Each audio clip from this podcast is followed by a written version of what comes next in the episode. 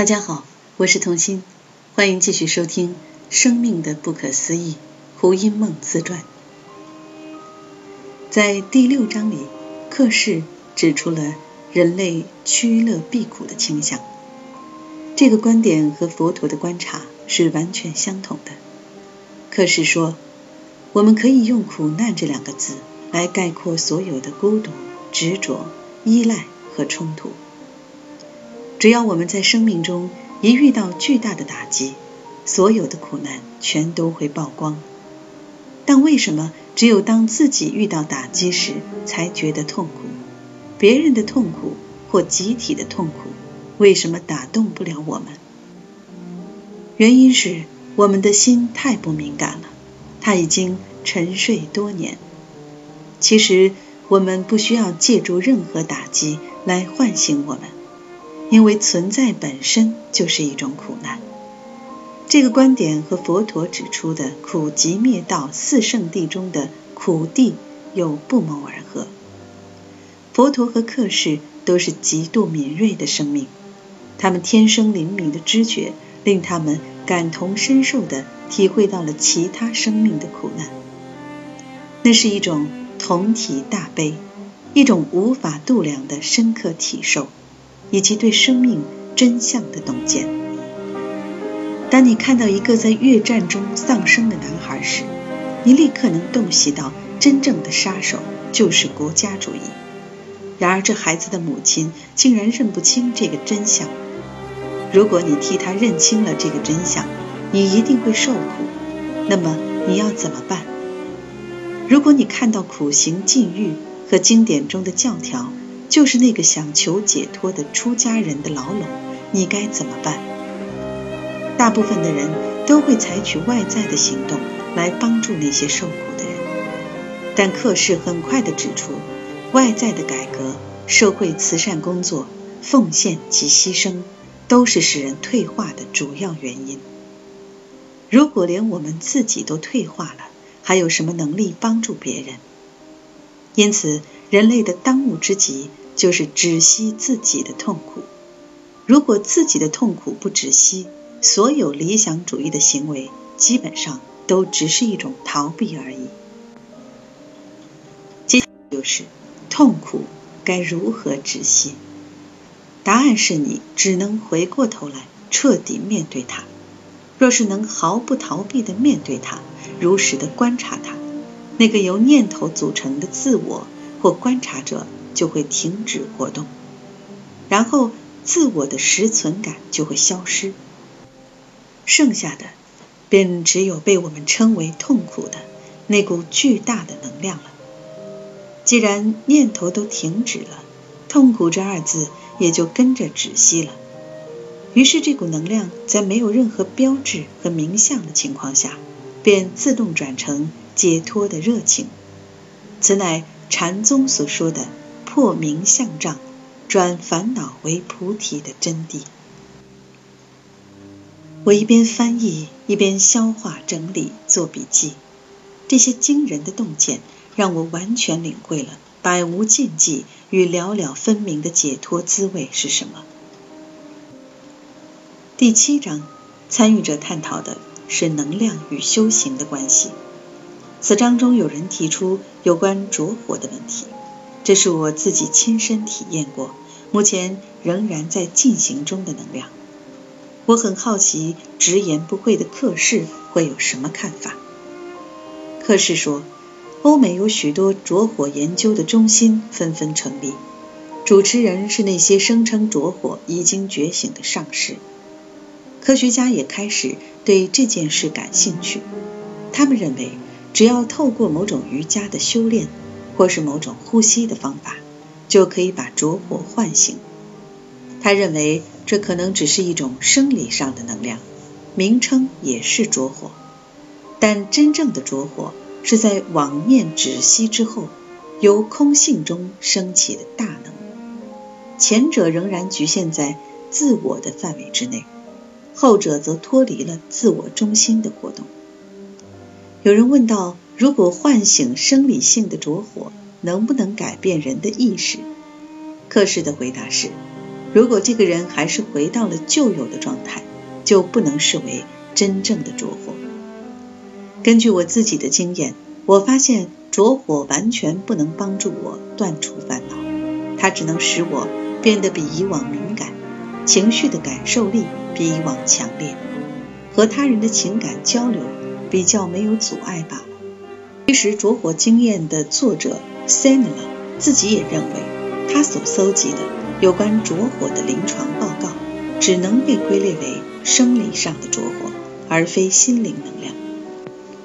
可是同时指出，生理着火所引发的神通必须搁置一旁，完全不能执着。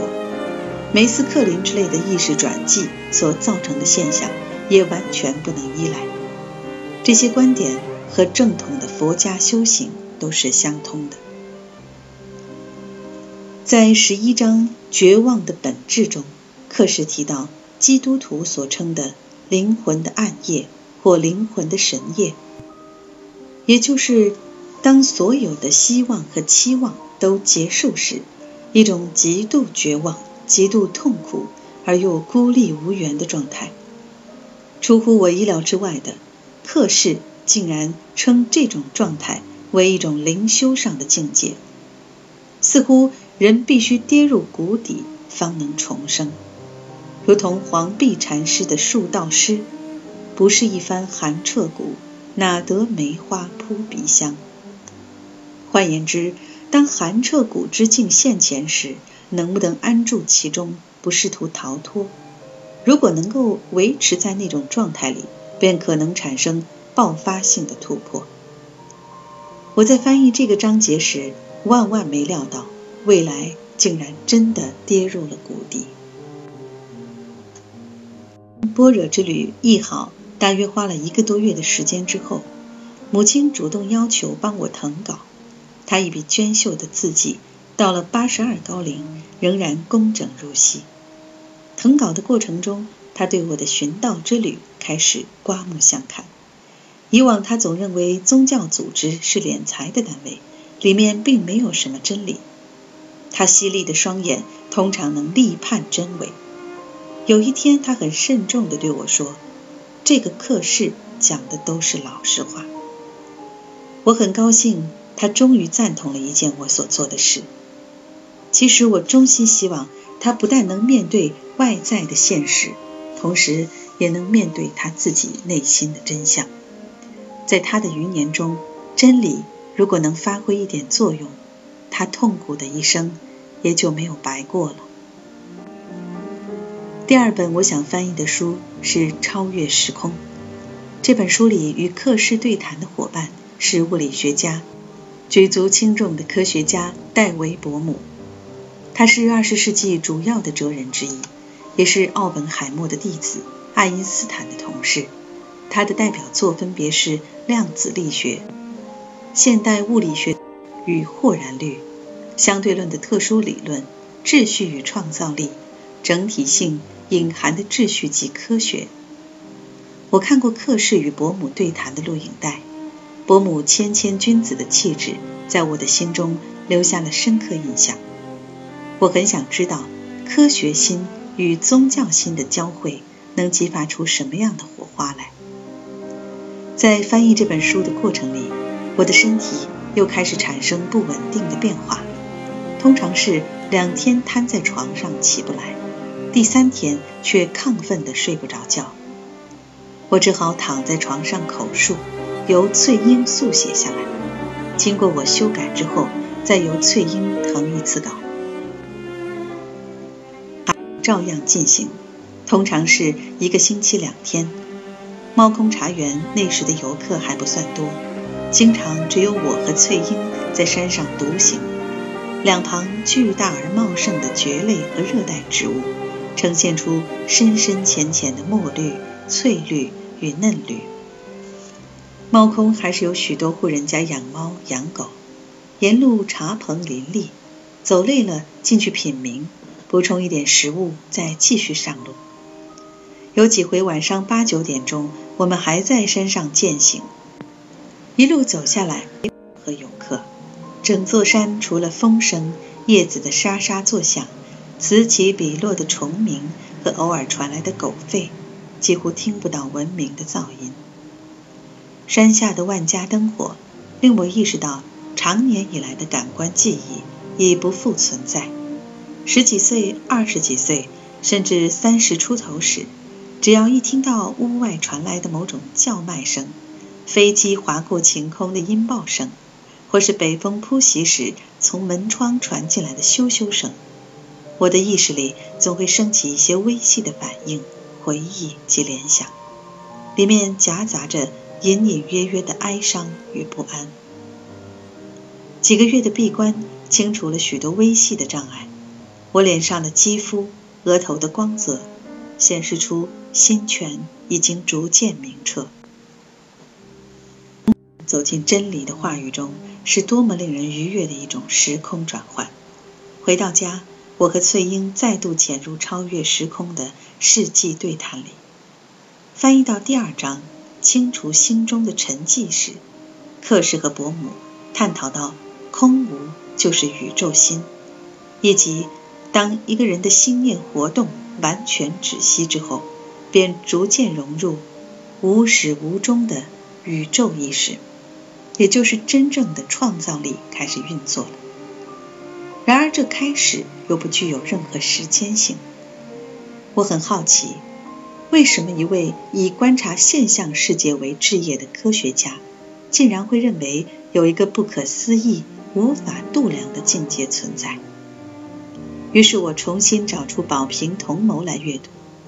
书中有一章的主题是科学未知领域的新讯息，其中一段提到了伯母的理论。这个看似稳定、可以触摸、可以看得见、听得到的世界，其实是个幻象。这个世界并不真的在那里，它是恒动的，有如万花筒一般。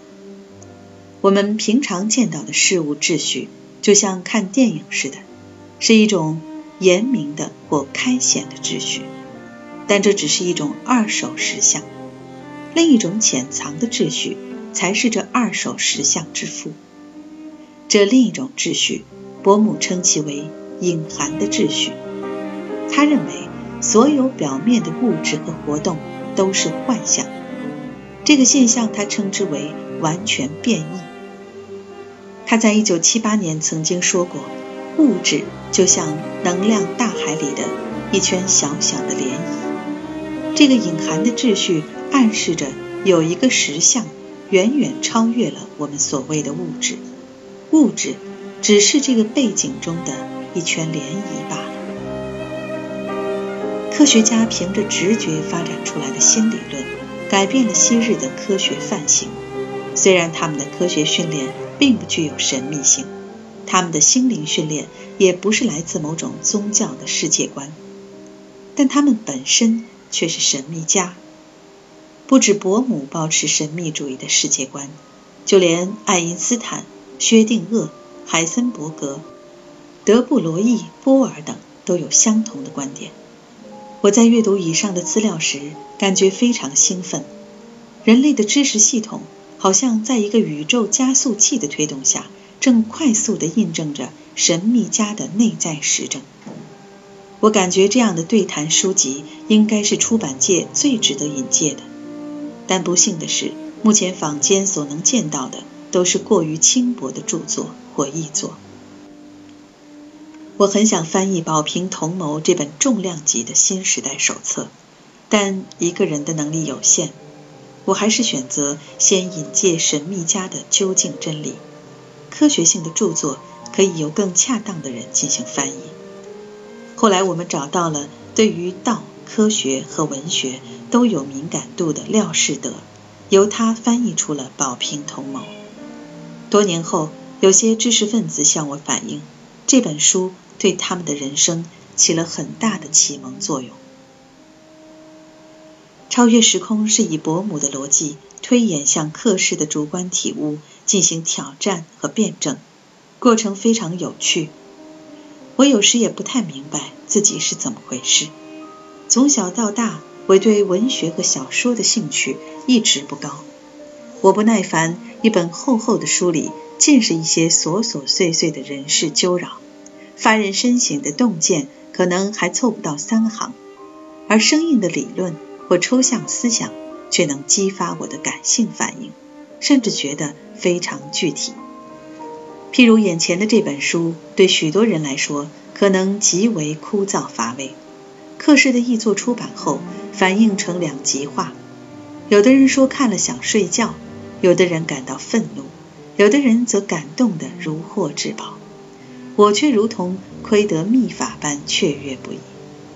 尤其是第九章老化与脑细胞的关系，使我认清头脑如果时常保持理性思考的活动。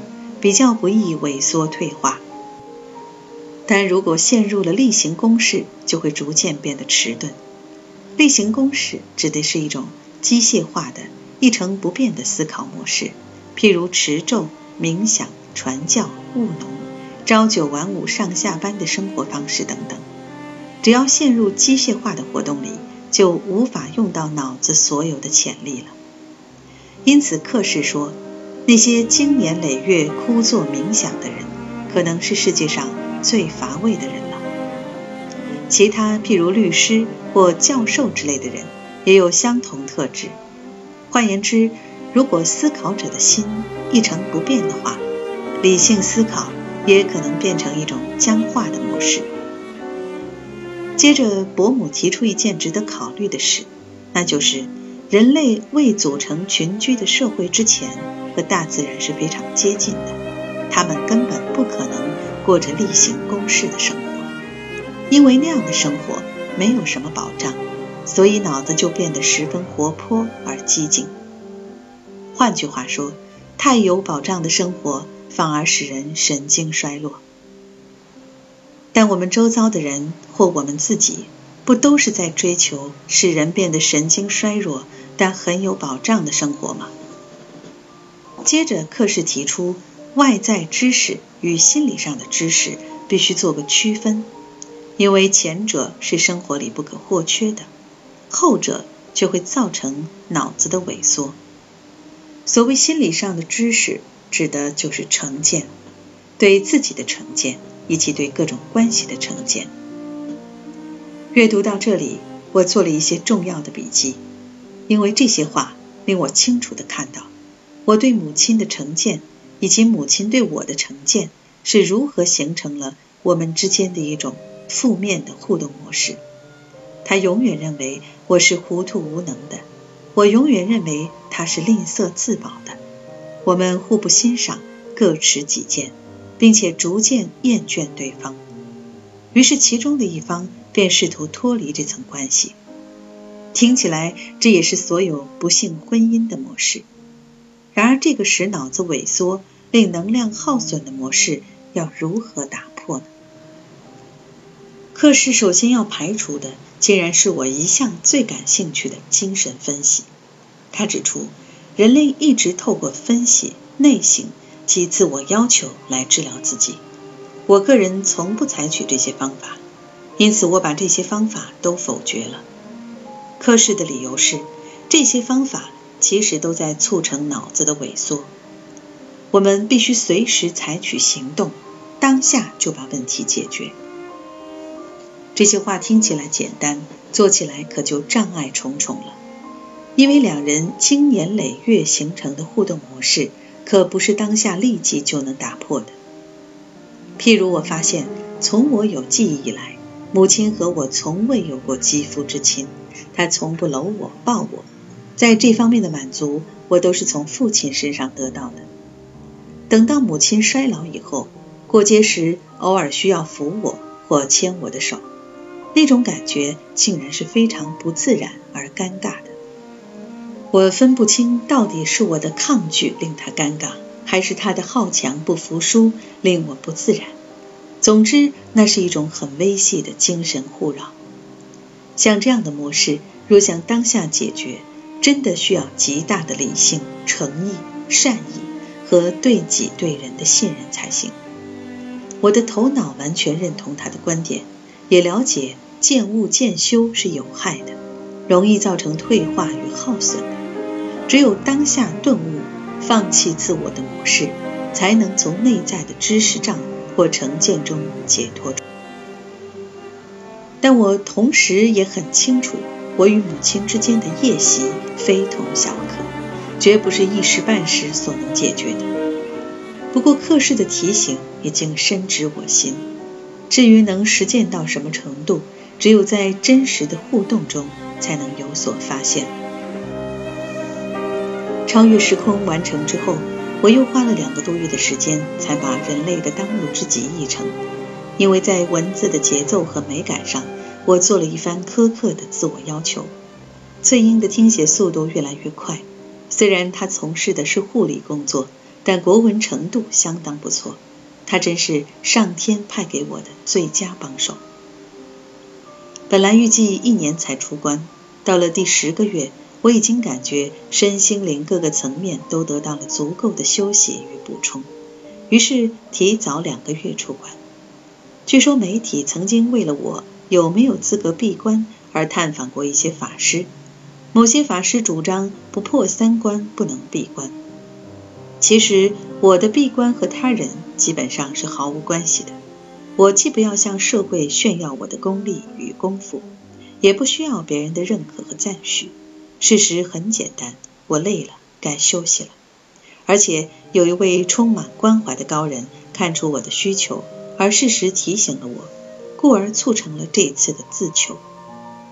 我发现，真正有慈悲心的老师，通常是以人为本位的，以人的解脱和健全作为关怀的焦点，而不是以教派的规矩或僧团的权威性为重。